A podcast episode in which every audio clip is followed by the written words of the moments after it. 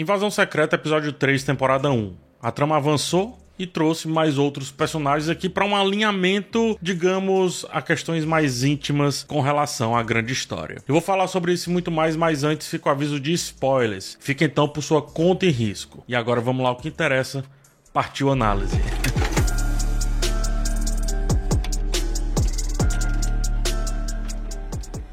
Beto, né, começa com ele, é, o Screw que recentemente entrou para a causa do Gravik, parece relutante com a sua missão. Sente medo, insegurança talvez. O Pagon, ele define bem a situação, ora, sem medo do passado, fé no futuro, toda fé é construído através do risco. Eu gosto de como essa frase vem por episódio porque realça mais ainda o idealismo sobre o qual vive aquele bando, ou pelo menos parte daquele bando, bem como a fé nesse amanhã perfeito, onde os Skrull irão de alguma forma dominar tudo, é usada para manipular os mais relutantes. A frase apela para o sentimento de perda, como também apela para o sentimento de esperança e de crer no que não pode ainda ser visto, isto é, nesse amanhã, nesse futuro, mesmo que isso coloque em xeque a própria vida. Como o episódio mais à frente também evidencia um Gravik um pouco mais egoísta do que o Gravik que foi abordado nos episódios passados, esse diálogo e a atuação do Pegon nesse começo do episódio, acho que supõe que caso a jornada do Gravik modifique, por algum motivo ele desista, os Skrull poderão se ramificar sobre várias óticas diferentes, sobre várias maneiras de encarar aquela causa. O uso da palavra fé é providencial, porque através da fé e das diferentes maneiras de entendê-la, diversas ramificações foram criadas desde o mesmo ponto. Isso eu tô falando aqui da vida. Tô falando, por exemplo, de religião, porque a partir da fé, a partir da maneira que se encara aquilo que se crê, criam-se diferentes religiões, culturas, ritos, estilos de vida, o que quer que seja. Talos, ele já é essa outra vertente, bem como Gia, se demonstrava começar a ser ao perceber que não estava a par de tudo, ao perceber que haviam segredos ali na sua frente, como a ideia do Gravik em usar o Extremes, né, para dar mais poder a alguns Screws. Apesar do início ser muito bom, o grande foco do episódio é o Talos e como fazer essa história caber um pouco mais em seus objetivos mais íntimos, como eu havia dito, né? Através principalmente da conexão igualmente desconexa que ele tem com a sua filha. Por mais que seja um pouco apressado esse lance, tem algumas cenas que justificam bem essa conexão acontecer mesmo com eles distante. Quando conversa com Gravik lá no museu, algumas pistas de individualidade já são colocadas nessa jornada do Talos. O líder dos ataques ameaça indiretamente a Gia, o que faz Talos ir para cima, mesmo já ciente que todos ao seu redor estão protegendo-o como Skrulls disfarçados. Se Gravik tem um ideal que vai supostamente além do seu egoísmo, Talos e Nick Fury estão afiados na ideia de que qualquer ideal passa antes por algo primordialmente próprio, passa pela própria existência, pela própria jornada em meio a aquilo tudo. O propenso vilão dessa história tá nervoso, né? Sai do seu padrão, digamos assim, desde quando fala sobre o quadro e através dele tem também menosprezar a raça humana. Gravik se demonstra impaciente para fazer Talos entender a sua visão, entender as suas escolhas. Ele fala sobre como somos movidos nós, os humanos, somos movidos a guerras, conflitos e, sobretudo, como alguns não sujam as mãos, ficando portanto na retaguarda, como se Talos não soubesse, dado o tempo aqui que ele passou entre nós. O Gravik, então, para validar sua luta, se coloca como um vanguardista, daqueles que vão para frente em qualquer confronto que exista. Porém, seu nervosismo e sua inquietação também revelam uma certa insegurança ele tá bem protegido. Perceba bem, ele tá super protegido. Ele tá acompanhado dos seus seguidores, tem um bom aparato a seu favor, e isso nos leva a crer que, ainda que se ponha na vanguarda, tem lá os seus receios de executar ele mesmo o plano inteiro, de ponta a ponta. A cena inicial, com o conselho ainda exibindo ali que os demais membros estão assustados com alguns rumos que os planos estão tomando e que algo parece ainda não encaixar perfeitamente a visão do Gravik na visão de todos, demonstra bastante como esse cara tá progredindo mais na imposição do que no convencimento de alguns. Na cena em que é ameaçado fisicamente pela segunda vez pelo Talos, o jovem demonstra medo, ou pelo menos inferioridade, dada a sua inércia depois que Talos deixa o local. Gravik ele foi escrito nos dois primeiros episódios como alguém frio e calculista. A frieza, inclusive, aparece aqui ao final quando mostra que havia um plano para descobrir que a Gia era uma traidora ou algo parecido. Porém, toda essa frieza e calculismo se perderam na frente de Talos. O antigo líder ainda parece conhecer mais os humanos do que o atual líder. Gravik é a negação, enquanto Talos é a aceitação. Simbolicamente, um coloca açúcar quase sem fim no café, indicando desapego ao modo de vida dos humanos, enquanto o outro na sequência seguinte, se farta de um grande prato de comida que, assim, ele não precisava, né? O que expressa, portanto, a sua conexão com nós e também com o seu lado mais humano. Nos quadrinhos foi estabelecido que alguns Skrull passaram tanto tempo sendo humanos, né, na pele do, de um humano, que alguns aderiram a costumes, sentimentos, sensações, tiveram, portanto, alguns apegos. Veja o filho do Skrull infiltrado lá na marinha. Ele é humano, seu pai é Skrull, mas ambos parecem viver uma conexão real. O uso das memórias completas podem sugerir isso aqui na série, mas nos quadrinhos é o tempo que se passa sendo humano que faz os Skrull se entregarem para esses sentimentos. Isso é um sentimento da outra raça, né? Do outro, não um sentimento seu. Aqui na vida real, só para ter como exemplo, durante a Guerra Fria, há relatos de espiões soviéticos infiltrados ali nos Estados Unidos que preferiram viver como americanos depois ali que tiveram que agir e não quiseram agir. E vice-versa também, alguns americanos infiltrados na União Soviética que escolheram viver como tal também. A figura de Talos elabora essa percepção também, como na cena dele fazendo, por exemplo, essa refeição plenamente humana, mas também no outro detalhe,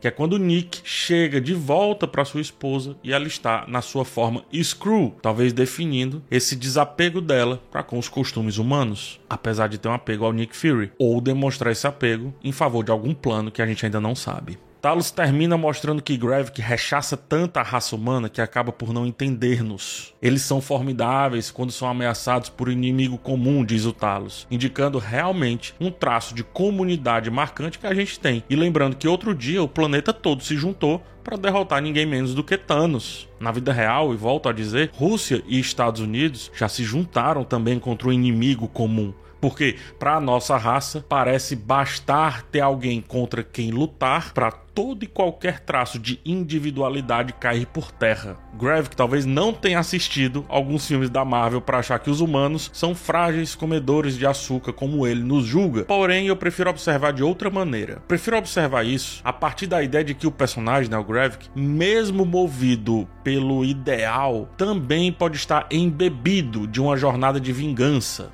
Afogado nisso, sua visão fica turva, colocando em risco não só ele, mas todo o seu povo, um povo que age pela fé nesse amanhã e assume um risco cuja origem parece às vezes que não é bem da esperança proposta. É uma origem mais pessoal do que se demonstra em alguns momentos. Nossa força por si só já inspira desafios. Desafios incitam conflitos e conflitos geram catástrofes, fecha aspas. é uma frase do filme Guerra Civil que, aplicada a esse contexto, traz a ideia de um Gravik submerso nos prazeres da força que ele ganhou e que esse prazer, aliado à dor íntima de ter sido abandonado por Nick Fury, inspira desafios pessoais que, por sua vez, podem gerar conflitos para com uma raça que está totalmente afeita ao conceito de catástrofe. É justamente isso que Talos diz ao explicar de onde vem a verdadeira força da raça humana. A relação de Nick e Talos é mais aprofundada ainda e revela consigo um grande impacto no MCU. Essa parte do episódio é muito interessante, é muito impactante. O formidável Nick Fury nada mais é do que fruto da formidável relação secreta que manteve com os Skrull. Isso muda absolutamente tudo que a gente viu relacionado a Nick nesse universo compartilhado aí da Marvel. Explica como ele sabia tanto até mais do que a própria Shield. Ao mesmo tempo, traz mais à tona o egoísmo daquele homem, representando também um pouco o egoísmo dos Estados Unidos enquanto nação, é bom que se diga. Ele ganhou todos os méritos, enquanto os Skrull tiveram que se manter soterrados durante toda essa ascensão. Talos usa isso a seu favor. Coloca Nick no seu devido lugar. Não degusta os louros como estava degustando um prato humano, né? um prato de comida genuinamente humano noutra cena. Mas deixa bem claro para Nick que a sua imagem passa necessariamente pela história de tantos outros. A bem da verdade, a imagem do Nick sempre passa pelo outro. Passa pelos Vingadores, passa pelo governo americano, passa pela Shield, e mais claramente agora, passa fortemente pelos Screw. É uma revelação corajosa do episódio, porque o fã do MCU mais inverterado, né, mais das antigas, pode se sentir menosprezado, enganado. Mas eu adoro essa sensação. A gente está em uma trama genuinamente social e política. E esse papo reflete muito bem como os imigrantes são tratados. Seja lá nos Estados Unidos, seja na Europa, seja aqui no Brasil. Sejam imigrantes internacionais, estrangeiros no caso, sejam imigrantes nativos, imigrantes locais. Como diria o rapper Rapadura, a cidade só existe porque viemos na dor desses retirantes com suor e sangue imigrante. E ainda assim, mesmo aqui no Brasil, a xenofobia persiste, porque a história nem sempre é contada pela verdade total. Passados recentes são encobertos e ignoram o que usaram de mão de obra, fingindo que sustentam o Brasil inteiro. A verdade é que não aguentam um dia de pedreiro. Como talvez Nick não aguentasse um dia escondido entre a vida alheia, esperando a hora de ser recompensado ou minimamente reconhecido. Nick, e é muito importante entender isso, Nick Fury é palco. E quem sobe ao palco dificilmente aceita voltar para a plateia.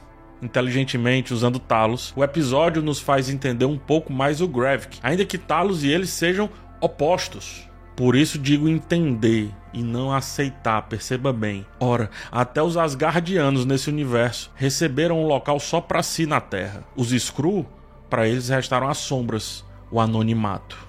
A sequência em que Talos e Nick estão tentando parar o ataque dos mísseis é uma fusão perfeita de tudo que o episódio mostrou. Ela coloca em tela, e não apenas em texto, que Talos está realmente nesse jogo mais pessoal, mais íntimo, mais introspectivo. Não só por perder GA ao final, coisa que ele ainda nem sabe, mas desde quando o Screw infiltrado na marinha lá menciona a sua filha menosprezando-a, chamando-a de traidora. É tão pessoal, tão pessoal, que ele não reluta mais em matar um dos seus, o que é um sentimento contrário ao demonstrado lá no segundo episódio, quando Talos sentiu um pesar ao ver Nick matando algum Screw ali na sua frente. Seu verdadeiro propósito é um mistério e ainda assim é parte de mim. Fecha aspas de novo.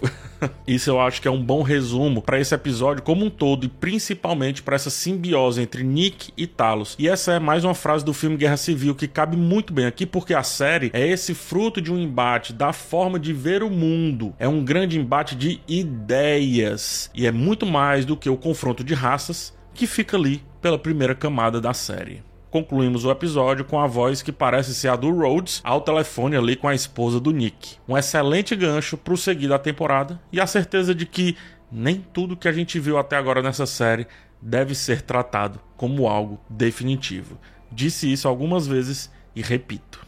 E é isso, gente. Se você chegou ao final desse vídeo, te peço aquele like, se possível, que se inscreva aqui no canal. É rápido, simples, mas ajuda demais. Muito obrigado pela sua atenção. Vejo você numa próxima oportunidade e tchau.